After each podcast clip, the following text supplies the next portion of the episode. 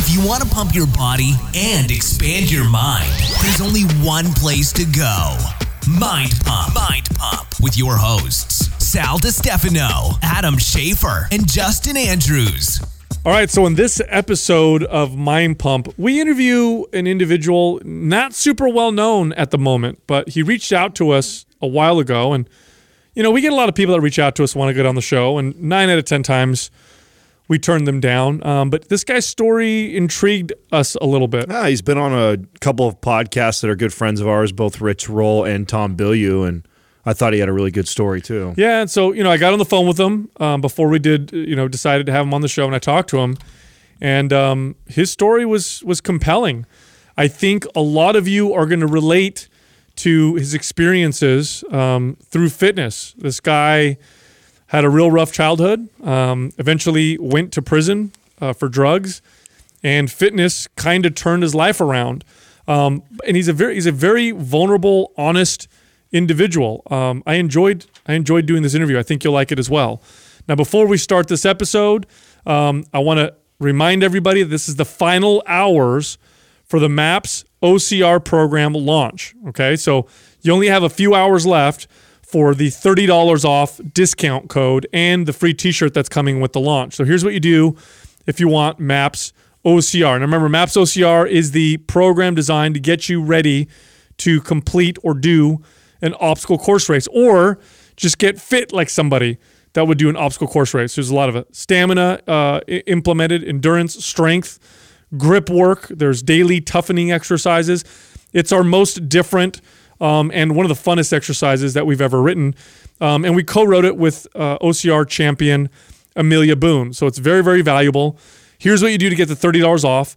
Go to mapsocr.com and use the discount code OCR30, OCR30 for the $30 off and for the free t-shirt. Um, so without any further ado, here we are talking to Doug Bopst. By the way, you can find him online at dougbopst.com. That's D O U G B O P S T.com. And you can also find him on Instagram at Doug underscore Bopst, B O P S T. He also wrote three books, uh, the first one being From Felony to Fitness to Free. The second book was The Heart of Recovery. And his third book is Faith, Family, Fitness. So here we go you have an interesting story, Doug. How did you get in contact with us uh, initially to get on the show? I think it was it you that contacted uh, our, our our was our our media team.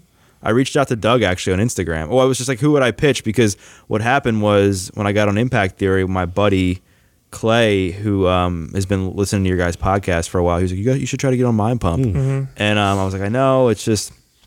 And then when I saw DeFranco go on, and he, I've been following him, I was like, wow, I should try to mm. just see and I just and I looked at who you had on to see if it would like even be a fit because I was just like, but and I saw you had had other guests besides just like, you know, seasoned trainers on here. Sure, you know? sure. So I saw like that you had other people on here that I was like, hey, you know, it's, it's like worth Doug. Did you? My name's Doug. That's my in. Yeah. yeah. Did you? Is it is it because you haven't been a trainer very long, so you thought, oh, I want to I want to make sure I can provide value, or? Yeah, because I mean, as far as like my, I mean, I know my stuff as a trainer, but like as far as like exercise science and physiology and kinesiology, like, you know, I'm not the most seasoned person when it Sure. comes to that. Oh, we ain't so- gonna fuck with you with that No, stuff. we're not gonna Oh, have yeah, yeah. When I said I was gonna fuck with you, I, was would like- never do that with trainer stuff. That's not fair. That Yeah, would be no. that would be bullying. I'm No, not that yeah, guy. Yeah, yeah, Yeah. yeah, yeah. So, No. so uh, the tibial tuberosity. How did you?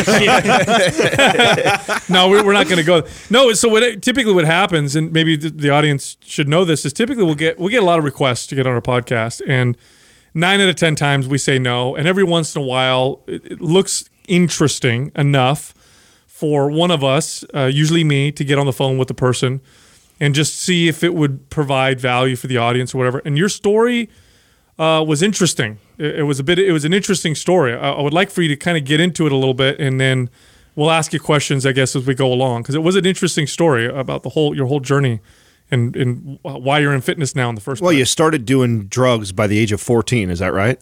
Yeah, I mean, my life was uh in shambles, man. I mean, I was battling all kinds of insecurities and um, doubts and anxiety and depression. And what did it for me was I wanted to figure out how I could escape myself in whatever way I could. And when I started smoking pot, I felt like that escape um, come to life, and I felt like it, it numbed whatever fears I had, any kind of um, you know insecurities that I had, had had about myself. Was like, wow, I can be myself and not worry about anything. And then one hit led to the next, and then um, sh- slowly but surely, I developed a habit where I was doing it daily. And then, as we know, like drugs aren't cheap. So when you're 14 years old, making you know five dollars an hour washing dishes or doing whatever I was doing, I had to figure out a way to support my habit. So that was for me selling, and um, I found a way to to sell and um, be able to smoke for free. And then, you know, it got to the point where through high school I was picked on, I was bullied a lot. I was often told like I had Down syndrome because I was quite a bit heavier than I am now, and it just made my insecurities and depression and my self esteem so much worse that my addiction to the pot grew to the point where I couldn't even smoke to get high anymore. I mean, by the time I graduated high school, I was smoking like a quarter ounce of pot a day, just ripping bong hits. Wow, wow. And, and did you have any friends during this period that you could kind of work, you know, confide in, or were you feeling lonely and just getting picked on? I mean, I had my, my my group of friends, but I was always like the laughing stock, right? I was always like the scapegoat, the kid who got picked on out of Oh, my group of friends. So I mean, I had a friend or two I could confide in, but again, it was like I was so unhappy with myself hmm. that it didn't really matter because my I grew up in a broken home. My parents are divorced, and you know through that I developed all these insecurities and was playing the victim mentality. Mm. You know, it's just like you know why me? Why is this happening to me? Why my parents divorced? Why am I getting picked on? You only child, or you had siblings? I had siblings too, but we were all kind of in the thick of it. And I think at the end of the day, what happened was I was the oldest. So when they got divorced, I was five. And so I just happened to be the one who like saw a lot of the stuff happening because my brothers we're all closer in age, but I was like the one who just started experimenting with shit really early. Did you live with your mom? Was it? Did your dad come out of your life at this point? Were they both still pretty involved? I mean, they were both um, pretty involved. I mean, we split time. It was weird though because they were constantly fighting for custody over over us as as we grew up, which I'm sure happens obviously a lot with divorced families. And um, so they were both pretty involved. Um, I would say I, as the more I smoked, I didn't. My, my relationship with my parents got more strained because they were like, you know, why are you doing this? You're, you know, why are you smoking pot? Why are you doing this? Instead of looking at, you know, they they looked at the fact that I was doing it versus like the why. I mean, I just had a lot of crap going on inside of me that I never wanted to deal with. Um, and as a teenager, it's it's obviously hard. Um, and then when I graduated high school, I uh, I started like snorting cocaine, and that really like I've had anxiety my whole life, and anxiety and cocaine go about as well together as a kid trying to lose weight and eating pizza every day. It just doesn't work. Hmm. And so So it made you feel worse, but you kept doing it. I kept doing it because it was like this adrenaline rush, and I was trying to fit in with everybody. I was trying to be that cool, that quote unquote cool kid, selling drugs, doing drugs, and I just kept doing it because um, I didn't want to lose friends. I knew if I stopped, then I would lose friends. because you guys connected over the drugs. Yeah, that was like our that was like our common, you know, thing that we had going on together was that we would do drugs together, we'd party together, and we'd sell drugs, and it was almost like I was more addicted to that than anything else. Now, were you also using at this time any other substances to numb yourself? Food, for example. Um, I mean, yeah, I was, you know, kind of. I mean, it, it was just for me. I, I ate like crap, and I but I didn't really think of it like that. I, I just was like, that's what what I knew to eat was I would eat like a cheesesteak and pizza for lunch because I was stoned. That would be like the the cool thing to do is we would all get food with our friends. Mm-hmm. It wasn't like I'm like, oh, I'm so stressed, I'm gonna eat. You weren't aware of it, but it was No. you had a bad diet along with it. You know, Oh, yeah. something that I didn't hear on any of your interviews, like not a lot of people really dove into uh, your childhood and your your parents and your brothers and s- or your you have all brothers. Is that what it is? All brothers. So, what's your relationship like with both your parents and then your siblings today?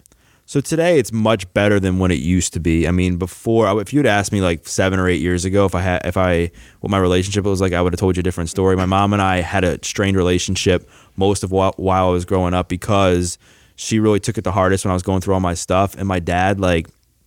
Um, my dad was just really like him and I never saw eye to eye. There was a lot of tension between us always, um, and he's unfortunately got a problem um, with not telling the truth, and he's never really come around to like, you know, say he's sorry or anything. What do you mean by that? Explain that to me. Like he's what, how did he lie to you growing up or or just saying that things would be done that weren't done, saying he'd come to sporting events that weren't done, saying he would have money, didn't have money. And so this created a lot of insecurities. And even today, when I share my story and I'm like, hey, you know, I was homeless, I was on the streets, like I didn't have a place to go.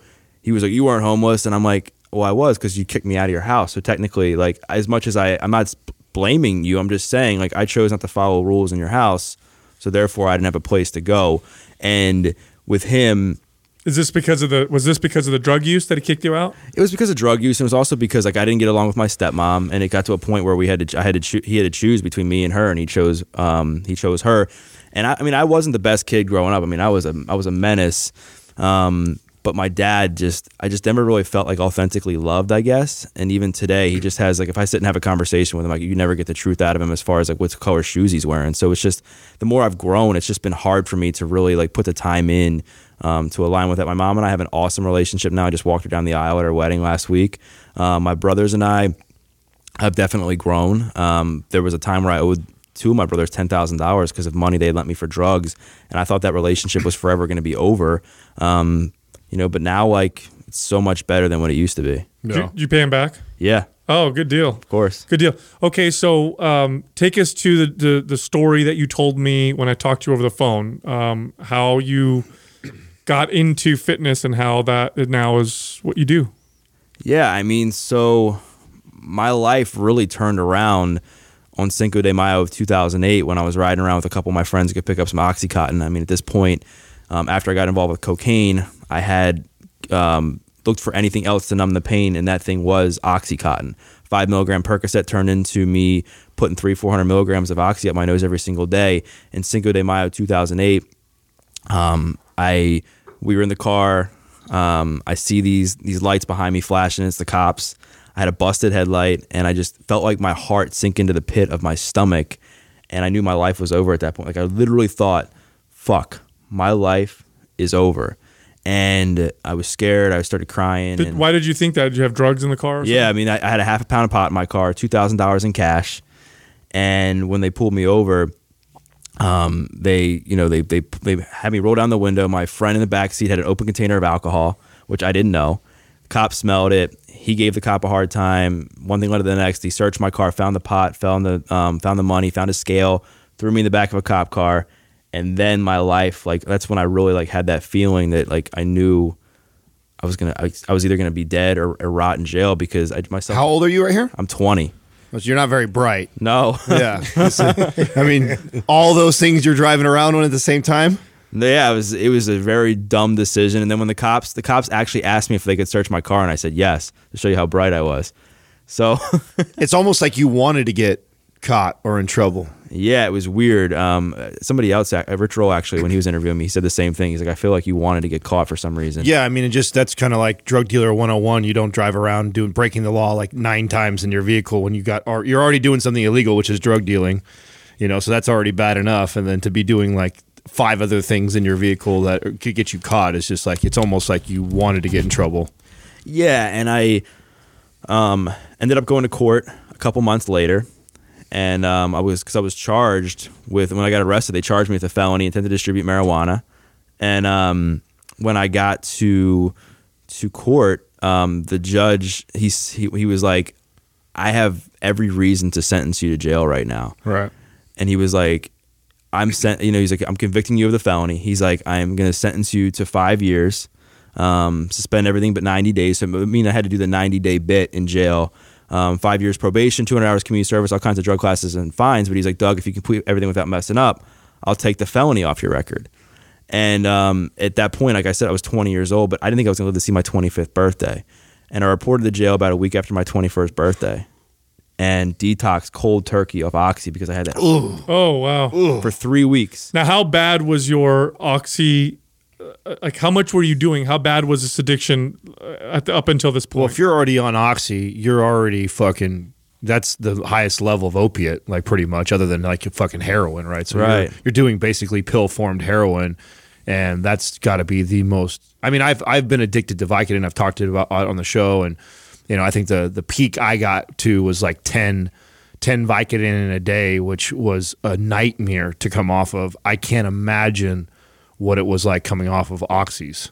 It's terrible, man. It felt like you're trying to crawl out of your own skin. It felt like you had the flu for like three weeks, like literally like three weeks. And um, It was awful. I mean, and then like you know you're like you know shitting uncontrollable, you're puking, all that Yeah. stuff because I shakes, was shakes. hot, I, cold sweats. because I was doing like three, four hundred milligrams. Like, the day before, the day I went into jail, I literally snorted like three eighty milligram oxy pills, Ugh. and then went right to jail. I was like, well, this is it, like bon voyage, right? And then, and then like then I detox, and I'm like on my last week of detox, and I just gotten into this like common area because when you get into jail, they book you, and you're in like this um, these pods, and they figure out where you're gonna like actually stay. And I get into my like where, my where I'm actually gonna stay, and my soon to be cellmate was the dude who changed my life. Was the guy who was like a more fit version of Brad Pitt from from Fight Club.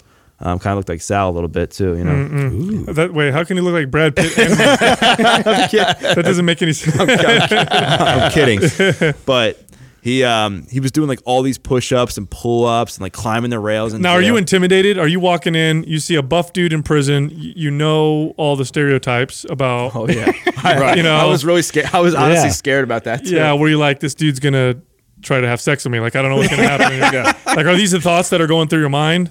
Uh, not with him, but I did have those thoughts. Like my literally, like I thought I was gonna get have raped, beat up because I was always I was like the goofy, you know, scared, uncoordinated kid. They like those guys.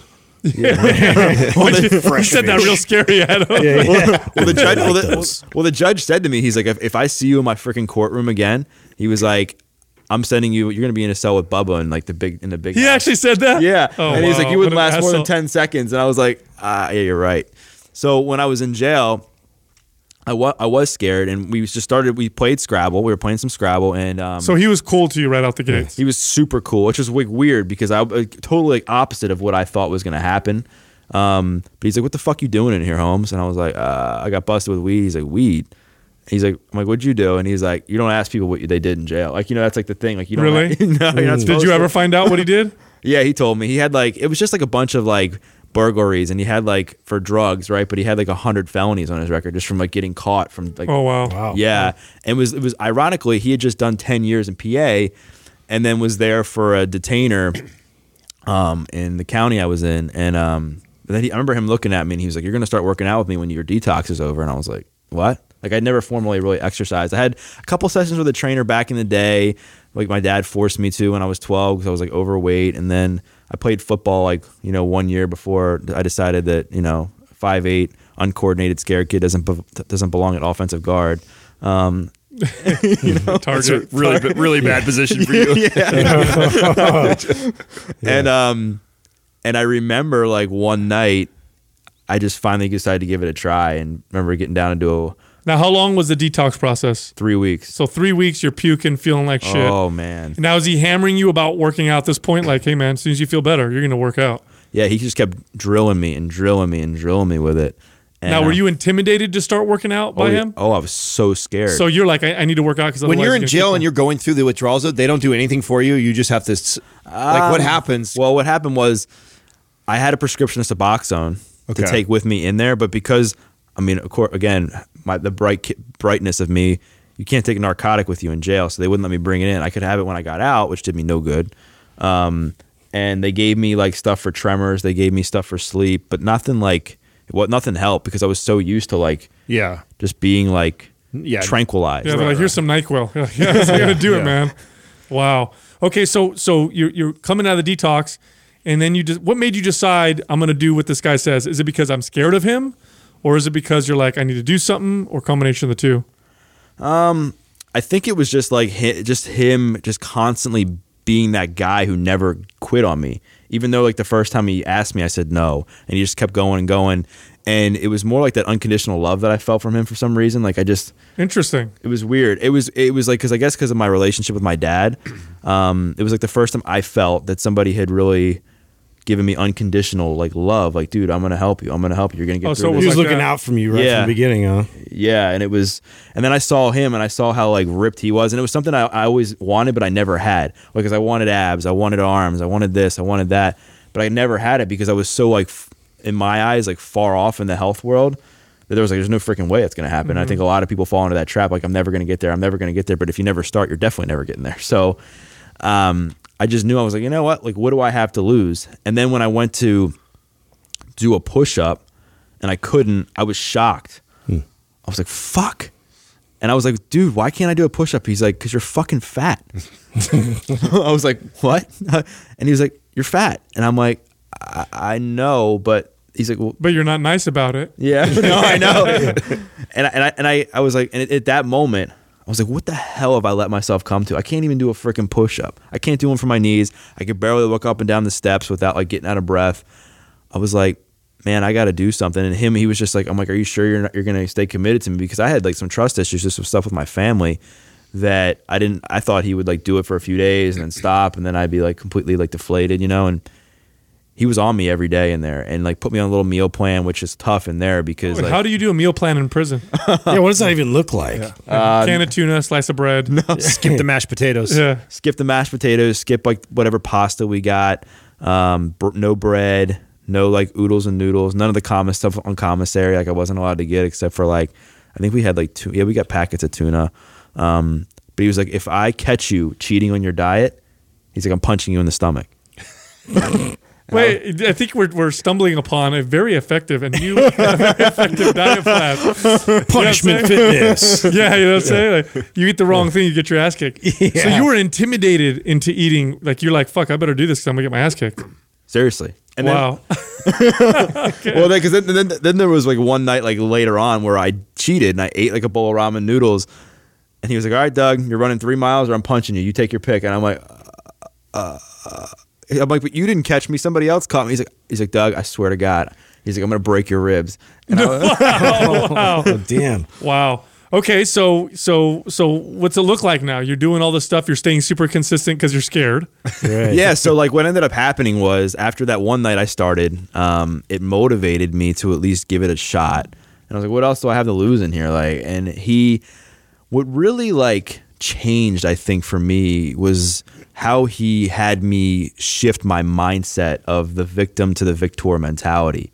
Because obviously we were cellmates, so he was asking me about my story and how I got there, and I was blaming everybody. I was blaming my parents, I was blaming my family, I was blaming my friends, blaming this, blaming that Everybody else's fault. right? Hmm. And he was like, Doug, stop being a fucking bitch.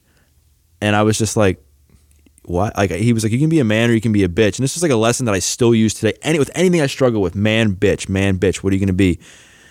And it's like you can be a man and take responsibility for your problems. Look at yourself in the mirror and say, you know what? It's up to you to make decisions to change. You got yourself here. I don't care how many people did you wrong. You're here because you're here. Or you can be a bitch like most people, cry in the corner, say, woe is me, and not take responsibility. And that for me was like, fuck, he's right. Did you? Was this the first time you ever felt empowered? Yeah, because I was like, wow, like I I have the power to change, and I didn't really believe it, but I had to almost have that f- that fake faith, that blind faith, because I knew if I didn't believe it, I'd get nowhere, and I knew I just had to almost like not fake it till you make it. I don't know if that's the right word, but I literally had to like force myself into it, and so I just took it day by day. I said, right, we're gonna do one day at a time.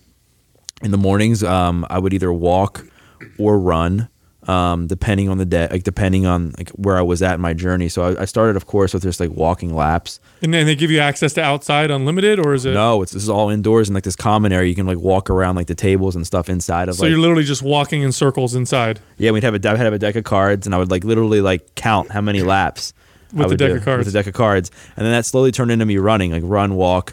So I would do that for about an hour, and then at night was like calisthenics. So like one night was like push up day where I would do like I don't know, it was like five sets of like three push. I was something like where we would would work our way up to be. Oh, my whole goal was to be able to do a set of ten push ups when I got out of jail. Wow. And so like one night we would work on um, like push where we would do like you know the pull ups or push ups and then like dips off the chairs and and stuff. And then like the next day would be like more conditioning with like jumping jacks and like abs and So stuff. no access to any weights or nothing. anything? Yeah. No, it was just like all body weight stuff. all body weight stuff. And like and then like we would do like we would do some stuff where we'd fill up like water bags like and do like curls and stuff and like do like some shadow boxing. Um but it honestly taught me a lot that you really like I mean, you can get a great workout with just your body weight. Like I mean, I've even used like just if I'm like if it's like snowing and I don't I, don't, I can't get to the gym, I'll, I'll be like, all right, I'm gonna do 500 push-ups. You know, like What's the workout culture like in prison? Because I know that that's from what I've heard and read that there's a there's a there's a workout culture within there. Not everybody, but there's like a segment of people that that's that's what that's how they So they spend their time. That's how they spend their time. That's how they rehab themselves, or that's just how they they pass the time. Uh, was there a workout culture in there?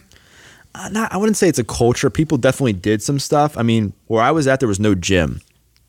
So, like, people, you would see people doing different types of push ups and sit ups and ab work. But where I was at, like, most people weren't working out, which was kind of weird because they would all kind of, they all kind of cheered me on because they saw me who was like this degenerate who walked in when I first, like, day one, there looked like a zombie, could barely, like, keep up with like even like my daily habits of like making my bed and like making it to breakfast Like that's the half pound weed guy. no, no, nobody was harassing you as you first came. Yeah, did in, you have? really? Hey, did you have like a like nickname? any cat calls or Did you, anything? did you have like a shitty nickname? Uh no, I mean not really. I mean people like they just kind of felt felt sorry for me. It's like this kid does not belong in jail. Like what's he doing here? And um it was cool. I mean So you're like the Rudy of prison. They all wanted you. To Rudy. no, it was. I was literally like the Rudy. They were all like cheering me on to make it because they, they were like, "There's no way this guy." they're Like they probably looked at me like, "There's no way that guy's making it out of here." like, Wow. Do you think most of them were drug offenders? If you had to guess, I mean, a lot, yeah, or a lot were using drugs that caused some sort of offense, whether it was a robbery or burglary. Um, some obviously there's a lot of assaults in there. Um, so there a lot of like stuff in there for like traffic, like suspended license, suspended registration, stuff like that, where people like were just in there for Just like, repeat offenses. Yeah. so it wasn't like all your murderers and rapists and all that. Fun Um, stuff. there was like there was a guy in there who had like an armed robbery charge. It was like I mean he was facing like I forget like twelve years or something. But you know it depends on like your crimes. I think they organize you by your crime on where you where you go. How now? How long?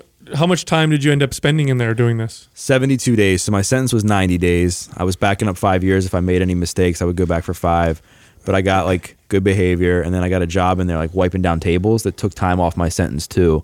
Um, but I didn't want to leave when I left. I was like crying when I left jail. Oh wow. Now why? because I was leaving my cellmate. It was weird. It was like almost like I don't know if it was like a codependency thing or what, but I was like, how am I going to make it now without Stockholm this guy? syndrome, right? Yeah, like how am I going to make it? Like with like I felt like my life was forever changed because of this dude like not giving up on me and like holding me to my feet to the, The fire. irony. Well, the it's- ir- the irony sound- of it all. is- Sounds like the first guy that ever kind of believed in you or or cared. Yeah. Sounds like you. Yeah, and I think I just didn't want to let him down. So he was like, I was like, how am I going to repay? Because at the end, when I my mindset started to shift, I remember my dad and my brothers came to visit me like towards the tail end of my sentence, and my dad was always like a yeller. And we were in the visitors room, and he's like yelling at me. He's like, "You're gonna go to rehab." I'm like, "Fuck rehab! I found fitness." And he was like, "You're going to rehab," and I'm like. Dude, why? Are you, I was like, I'm in jail. Like, why are you yelling at? Like, what? How much worse can my life freaking get? Like, I'm in jail. Yeah. I just remember, I remember hanging up the phone, and this was like a big turning point. Walking into my cell and looking at Eric and be like, "Let's fucking work out." And at that point, I learned to use my pain and turn it into motivation because I knew that I had all this stuff built inside of me that was just going to sit there. And I either had the choice to let it sit there and rot the fuck out of my body, or I could recycle it in positive ways because that energy just stays there. And unless you journal it out or get however you do it to get it out of your body, I believe you got to do it in a more positive way. And like that's when I started like learning that like I can use all this stuff in a in a healthier way, and it, it changed things for me. And when I when I left, I told my son I was like, "How can I repay you?" He's like, "Just don't fuck up and pay it forward." And he gave me a workout plan that I still have framed in my place, so I never forget where I came from. I bought like as soon as I got out of jail, I bought like the Encyclopedia of Bodybuilding by Arnold. Oh, yeah. and I Good read book. that. Yeah, I read that like seventeen times Classic. and they started getting like muscle and fitness and men's health. It's just stuff that I just knew like would help because I didn't know everything. I mean, he knew enough, but I didn't. I mean, I was so fresh in the game. I was just trying to figure out like how I'd even get started with everything. Did you had did you decide that you were going to work in fitness when you came out? No, I was literally because of my the stipulations of parole and pro- probation. You have to have a job within a certain amount of time. So I like literally, I didn't think I was gonna be a trainer because I was just like, you know, I didn't I didn't really know if that I was gonna want to do that. But I got a job at a liquor store. Ironically, like a few months later, it took me a few months to get a job. That sounds like a bad idea. I mean, I think honestly, it wasn't as bad as I thought it would be. I mean, I never had a drinking problem. Um, for me, like, I I mean, I still drink every once in a while now, um, and I never have an issue with it. But it was just more like why I'm drinking. It's like I always say why if I'm if I'm drinking because I'm, I'm socially out with a friend ha- trying to have a good time, or I want to uh, you know out with my girlfriend or whatever it is.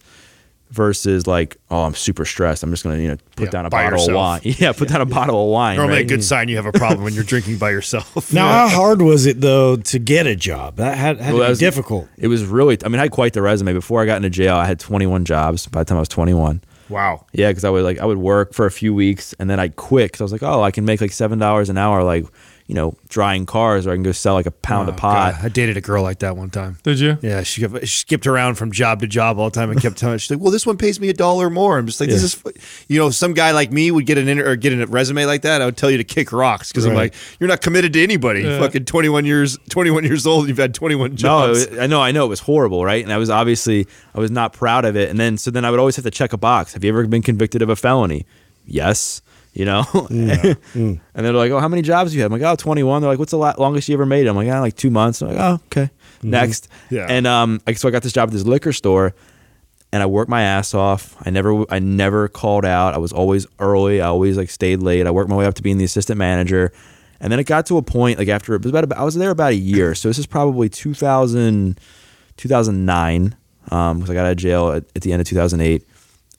I decided I was like, wow, like I had really started to to transform my body. I lost like 50 pounds at this point by working out, reading stuff from Muscle and Fitness, reading the, the stuff from Arnold.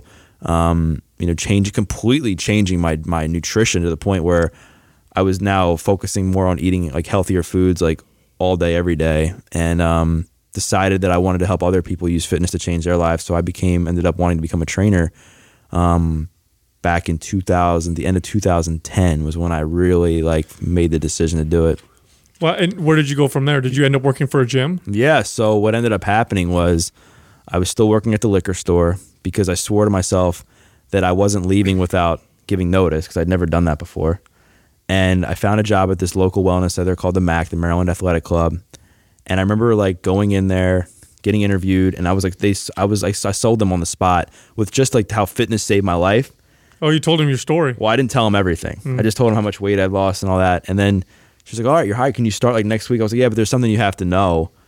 Like, I'm a convicted felon." She was like, "What?" And I'm like, "Yeah, I mean, I'm."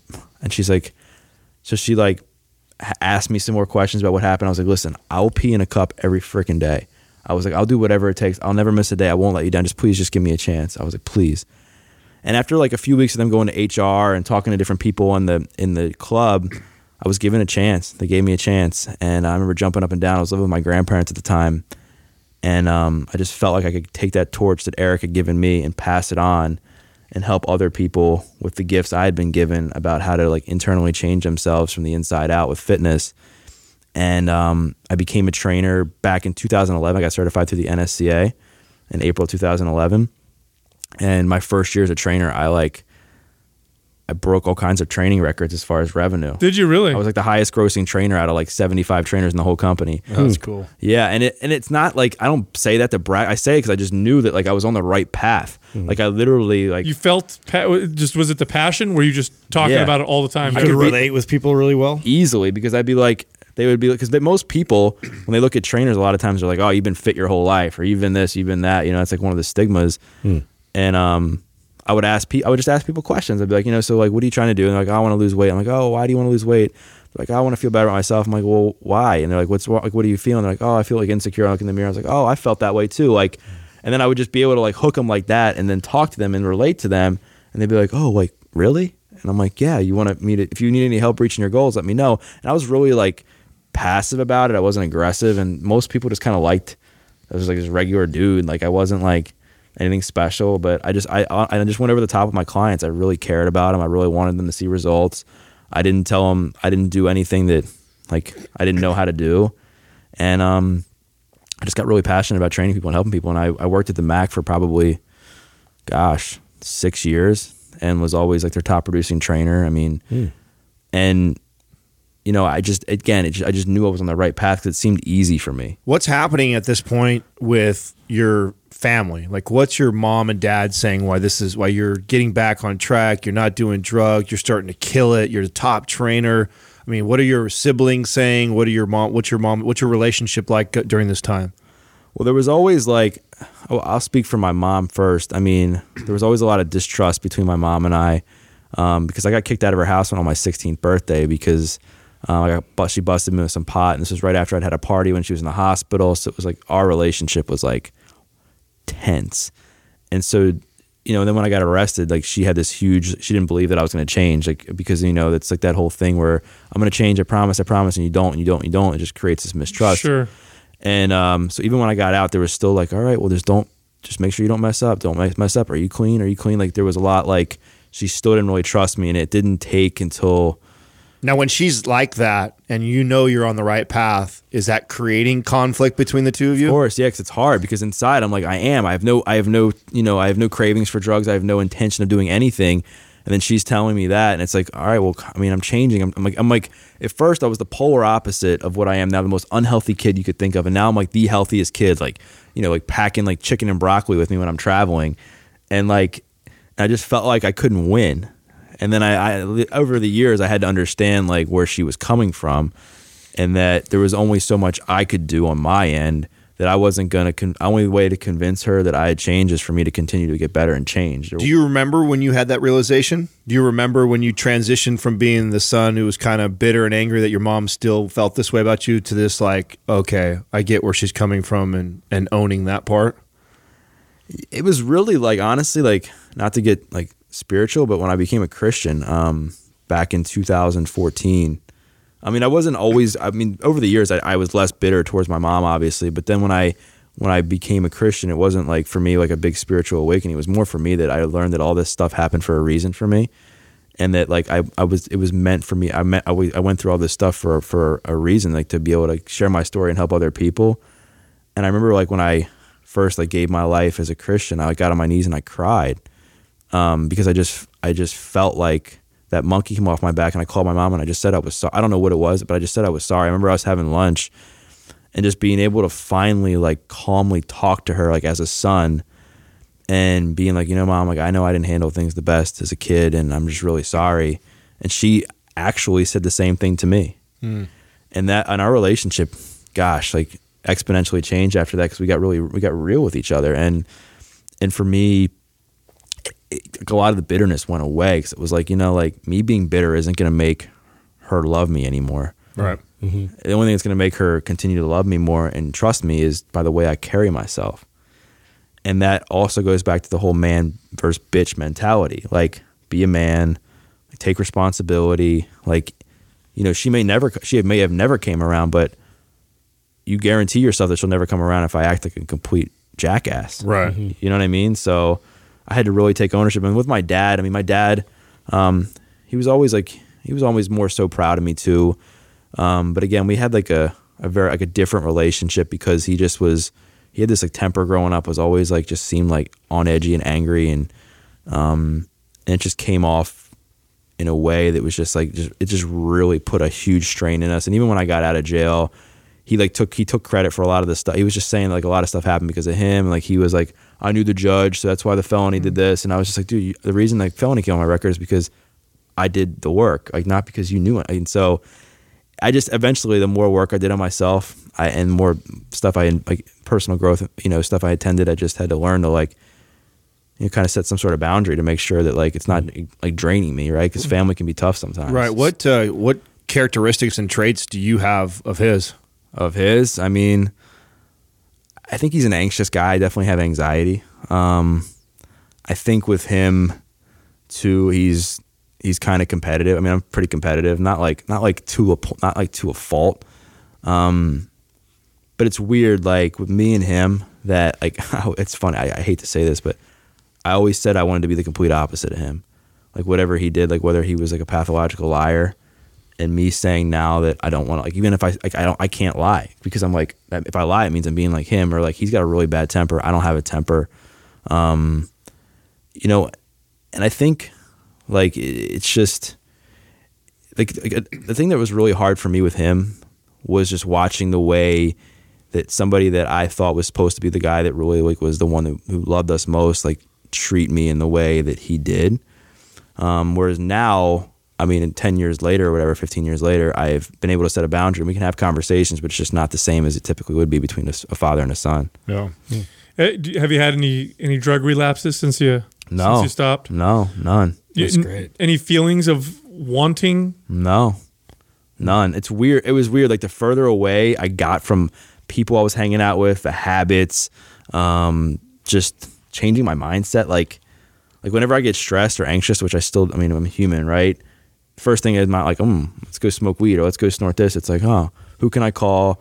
Where can I grab like a hike or run or go get a lift or what, whatever, just you know, whatever it is. Versus before, it was like impulsively doing whatever I could to, to numb the pain right away. Has anybody uh, has anybody ever accused you of replacing one addiction for another with exercise? Of course, yeah. And you know, people were like, "Well, you're just addicted to exercise," and I'm like, "Well, I mean, yes, I could see where people say that because I, I am pretty regimented with my workouts, but if I miss a week of exercise, it's like I'm not gonna, I don't go crazy, you know. Like I always take time off. I, I don't really work out for any more than like an hour at the gym. Um, I give myself some grace with the way I eat.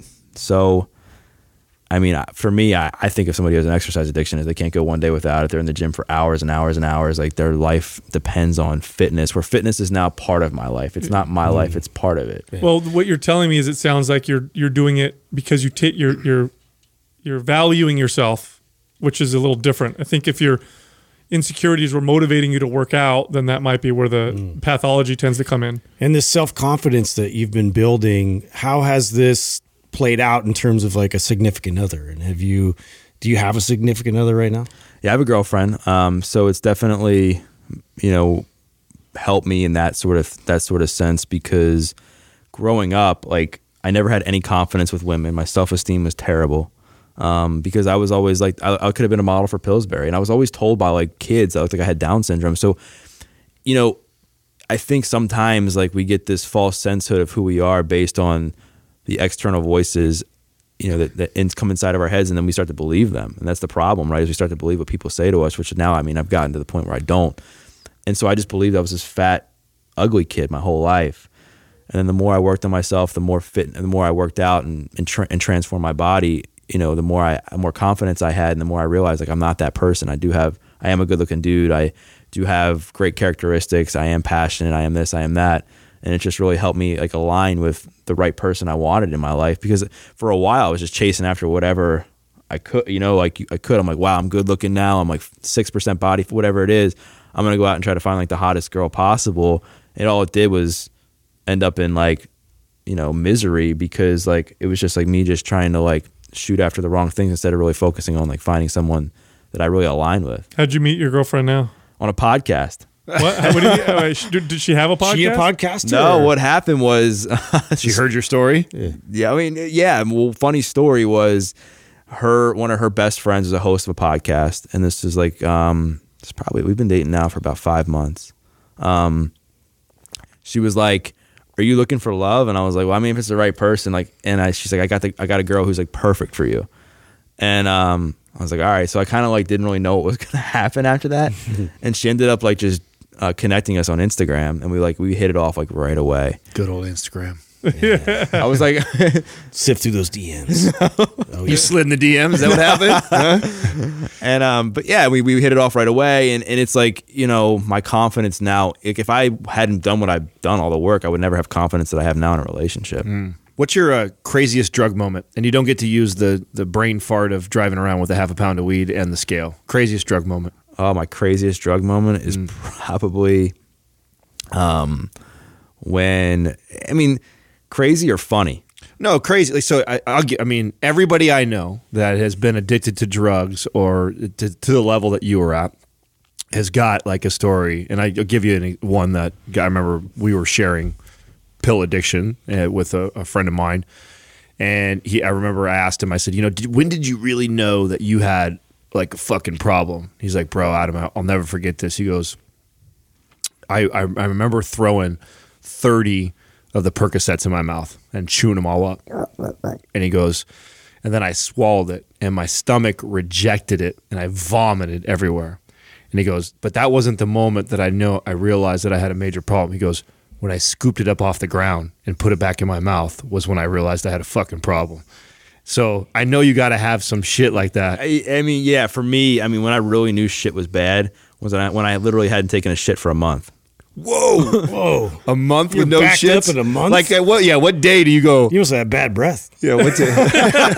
I was walking around like Quasimodo, you know, like It's going all the way back. and like I literally remember um having to take like an enema. Oh wow. Yeah, it was so bad, and like obviously, I, I'm not gonna get into details of what happened, but that was like one of the moments where I was like, shit. And then another one where I just did some like fucked up stuff where I like I would tell my grandmother I needed money for rent, and she would give me like a thousand bucks or something, and then I would go and just get drugs, and I was just like, you know, you do it, and then like afterwards, you're like, man, like how much longer can I keep doing this? And um, I mean, those were a couple that come to mind. I mean, I was always like, the, like there was always times where like I would get really stoned and um, I would like fall asleep in a hammock. And my friends would like light firecrackers underneath the hammock, and I would like fly out. Speaking of friend, what what Guys will do that when you're good not on. friends. Yeah, right, right. what's your what's your theory, uh, or what do- what do you believe about the importance of the circle of people you surround yourself with? I think it's so important. Like I I always say, the cha- to surround yourself with people that challenge, love, and support you unconditionally. And it's like you show me your friends, you know, show me your future, and um, because I think for me, like Say that again. Show me your friends. Show say that again. So Would you- show me your friends and like I'll show you your future. Like literally ah. like because you create this false sense of you create like this your environment can give you like this false sense of normalcy. Like if you think about a bunch of alcoholics who are in the bar like 7, 8, 9 a.m., they're staying there all day. They're like, oh, I don't have a problem. Everybody else is doing it. Well, everybody Yeah. else in there is doing it. And then like for me, I thought what I was doing was normal. I thought doing drugs, selling drugs, doing all that was like normal because everybody I was hanging out with was doing that too. It wasn't until I got outside of that that I realized like, hey, like whatever I'm doing, like it's not not right. And so now it's like I only really surround myself with people that like add value to my life that are like lifting me up, you know, supporting me, calling me on my bullshit, like holding me accountable, and then we have common futures and not common pasts, you know, because I think a lot of times like we get caught up in, oh, I've known so and so for 10 years, we were that like I can't like leave him or leave her or whatever. But it's like they're influencing or being around you to make every single bad decision you've ever made. So you really think that's important. God, it's it's so true that we we tend to do that, right? We tend to hang out with these people that we we had we had a similar bad past, and so we connect. I remember when I first started to piece that together, how important like my my circle was. Now, s- since you've put this all together, and I, and I imagine you've already dealt with this, you know, what's a recent relationship that you've had to kind of carve off, and who was it, and how hard was that for you?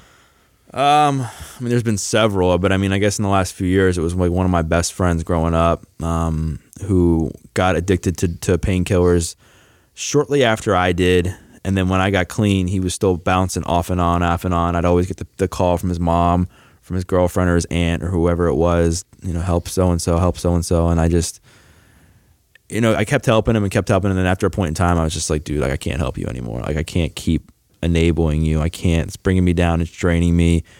Like you got to get help. And if you're not going to get help, I, I can't. It's just it's and it's hard because I don't I don't want to like I don't think he's a bad person. I'm just like I can't keep you around in my circle unless you're like really wanting to make your life better. Yeah, where's he at today? Still, still in. I mean, the last I heard, he's. I actually got a call from him a few months ago that he'd overdosed. He was in jail. Um, I think he's back out now. I mean, I try to like keep tabs of them on social media a little bit, but um, it's tough. I mean, because what happens is even like I've gotten rid of like all my old friends, like all my friends I hang out with now. I, I they're very they're fairly new, as in like I've known them some five years, six years, seven years, and I think a lot of people, I feel like thought I was judging them, but really I had no I have no issue with any anybody. It's just I knew that when I was hanging out with that group of guys and if they're going to continue to make the same decisions it wasn't going to end good for me and I had to think of, I had to think about myself and I thought about it I always thought about pe- people pleasing everybody when I was a kid trying to fit in and I just knew that that just got me, it got me in jail and I just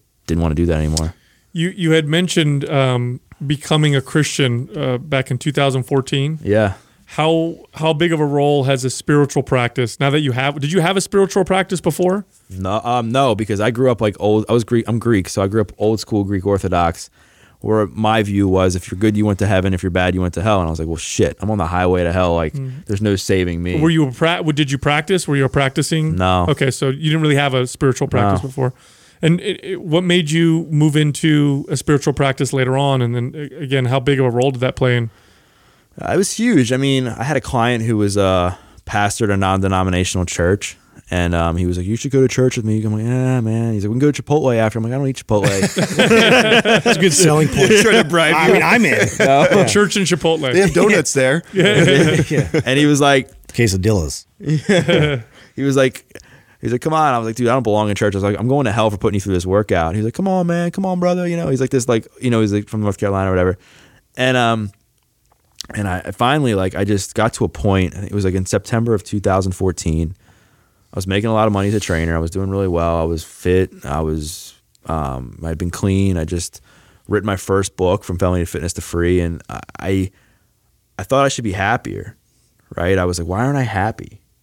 And I think it was because I still had held onto that burden, like we talked about earlier with my mom, and, and just all not just that, but every other bad decision I made was always sitting on my shoulder. Whether it was the manipulating people to, to, to get money, or selling drugs, or doing drugs, whatever it was.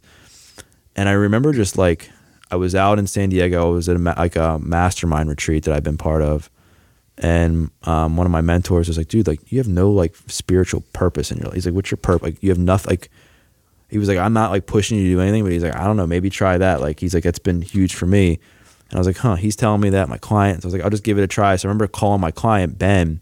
I was like, "Hey, I think I'm ready to try this Jesus thing." Even though, like to me, like I, I hated What a great phone call. We'll take it for a spin. I hated like the Jesus freaks. I hate Jesus I got, ride. I got so turned off by that stuff.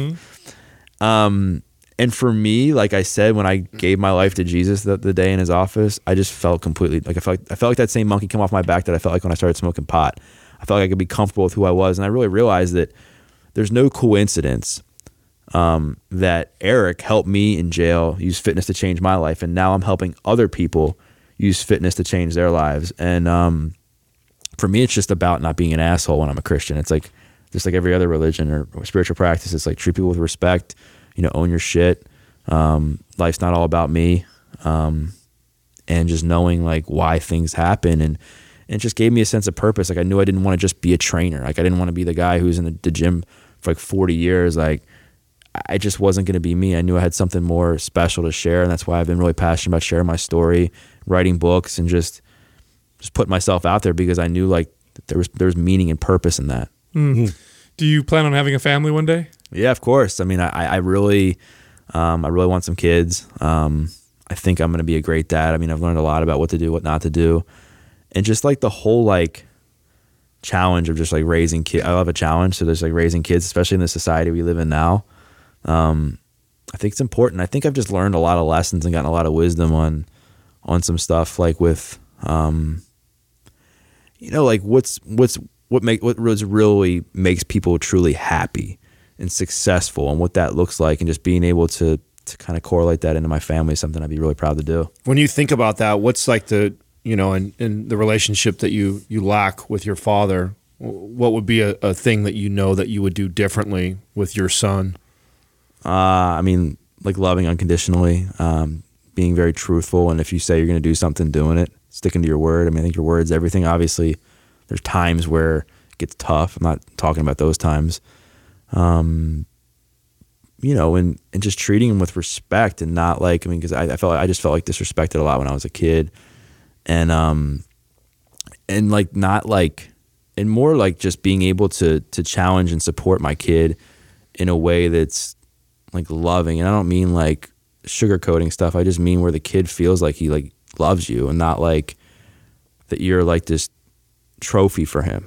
Hmm. 'Cause that's hmm. what I, I felt like i was a trophy because you know we were obviously there was a lot of fighting when we were kids over the child support and over custody and everything that kind of bled into to our family life. And he always wanted me to be good at sports and i just wasn't good. And i think that got into our relationship. There was one time he would just scream at me from the sidelines when he was coaching scream and I remember one time just telling him like, dude, like I don't want you coaching me anymore. Like you're embarrassing. Like I'm like I'm like nine years old or whatever I was. I was like, this isn't like the NBA, okay? Like I'm not gonna be the next MJ. Mm-hmm. Yeah. like I'm, like I'm five two and like two like 150 pounds and I can't jump more than two inches. Like mm, wow.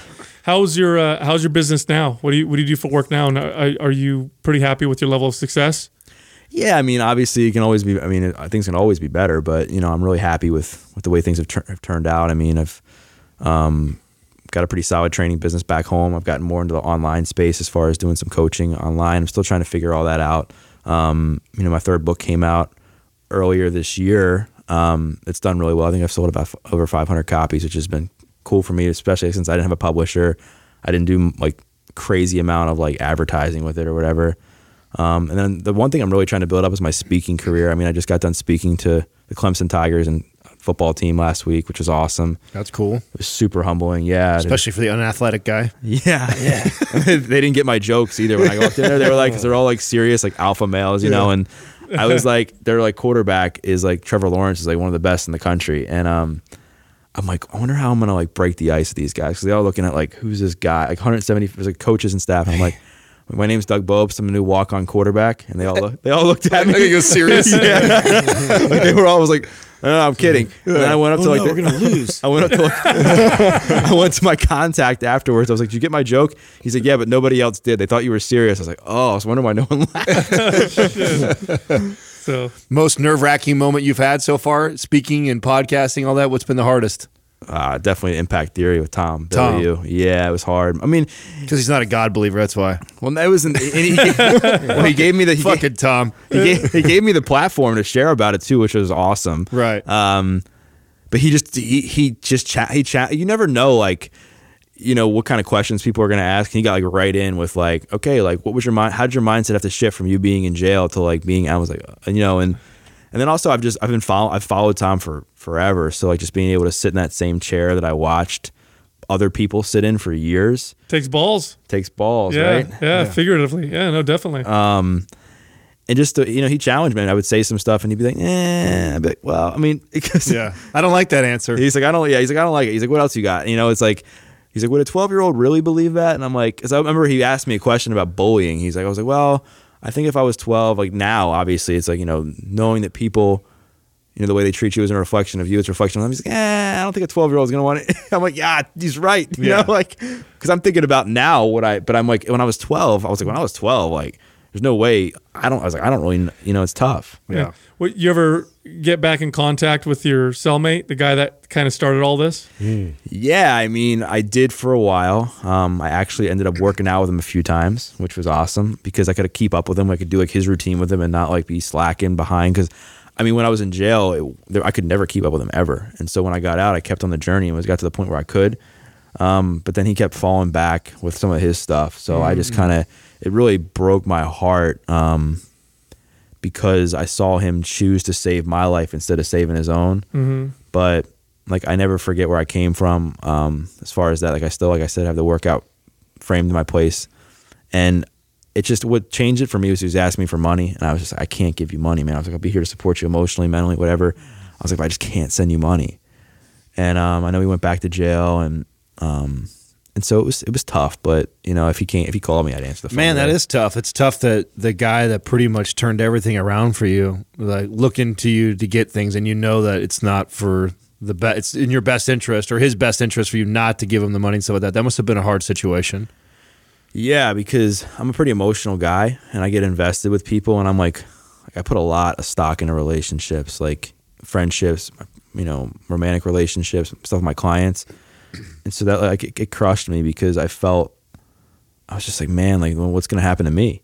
Like I because that, was like I mean the self sabotage initial thought right, and I caught myself, but I was like, well, if he's doing that, like what the hell's to happen to me? But I just knew it wasn't about me; it was about him and like how can I learn from what he's done to not go back into jail. Um, because it's funny, the other day I was in jail volunteering and mentoring these some of these kids, and it was just so surreal. I was the first time I'd ever returned on the other side of the fence since I went since the day I went in, like in a cell. I was going to ask you if you if you had plans to, to go and, and help people, and, and Yeah. so you have. I just start. I honestly just I had my first day on Monday.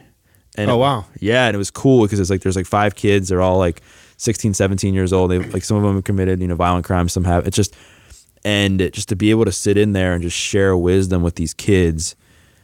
It's really humbling and powerful at the same time. It was also kind of strange because you're seeing like the same doors like close behind you. There's no like um like supervision. It was weird because the guard was like, "Yo, my man looks like Mark Wahlberg," and I was like, "Real?" I was like, really? And all excited. No, Really? Stop. the, the guy next to you. Go Oh, on. Never mind. no. What was funny because when I was in jail before, they saw they thought I looked like Spence from the King of Queens. So, which was, wasn't a good. Which was wasn't a good. So you got upgraded. All I got upgraded. That's great. There's a long there's a long tradition of uh, of fitness uh, professionals or whatever working with people in, in prison. Schwarzenegger did it. They they would go and, and talk to them about working out. Yeah, yeah, they go pose for them and everything. And there was a big deal when a lot of jails would move their their weights. There was a big controversy around that because uh, s- psychologists talk about how much exercise can help rehab people. Mm-hmm. Do you think it's a bad idea to take to to, to take weights and, and exercise out of prisons?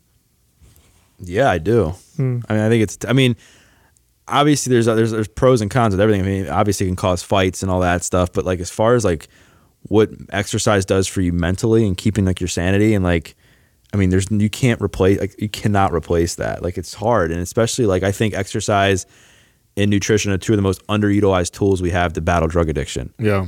because people we always just want to give them a pill, give them a pill, do this, do that, but like that only works for so much. But how about your health? Because a lot of times people aren't using drugs because they just want to use drugs. Yes, there's a certain po- percent of the population that has that gene, but there's a lot of people that are using drugs because they feel like shit about themselves or they're insecure or they don't know how to cope with stress in a healthy way. And so exercise, meditation, all these other health practices that are coming to the surface are great ways to replace um, those unhealthy ones that people had before. And I think you just you got to do that as a fa- like, foundation because health is wealth, right? And I think like if physical health, you're phys- if you're physically healthy, it, it can improve your mental health, your spiritual health, and your emotional health. You can be emotionally, spirit, spiritually, and mentally healthy and not be physically healthy. Right. So I just think it just trickles down and everything else. Now you the romantic relationship that you're in right now, you've been in for like five or six months. When was the last relationship that you had before that? I mean, relationships with me are, are fairly new because when I got out of jail, I was 21 and I, I had to rebuild my life. Like I, I knew like if I tried to get involved with anybody, it was just not going to result in anything good because I, I had a lot of healing to do on my own. So I didn't do. I was scared to date anybody. So you, I mean, you're a pretty self-aware guy. You share your insecurities. What are some of the insecurities that you're having right now with being in a relationship for the first time, really, and almost forever? Um, I mean, I think the biggest, and some of the biggest insecurities for me, um, are am I am I doing a good job? Because like, I mean, I, I grew up in a broken home, and this is like, you know, this is all kind of new to me. So it's like I've done a lot of like reading, actually, like reading like books on like relationships and like intimacy to try to learn how to be like a better boyfriend. Um, because like I'm like such a growth mindset that like if I don't know something, like I'm gonna try to like figure it out. And I guess time figures you, you figure out stuff in time. So that, and then like just also the fact that like um just am like how like what's like how to how to progress everything like where do you like where do you go from here and Yeah. um Have you faced your first like I, I used to say that the things come in threes. So third third month, six month, nine month, twelve month are, are big milestones in relationships. And have you have you hit some of the first like challenges and what were they and how'd you get through them?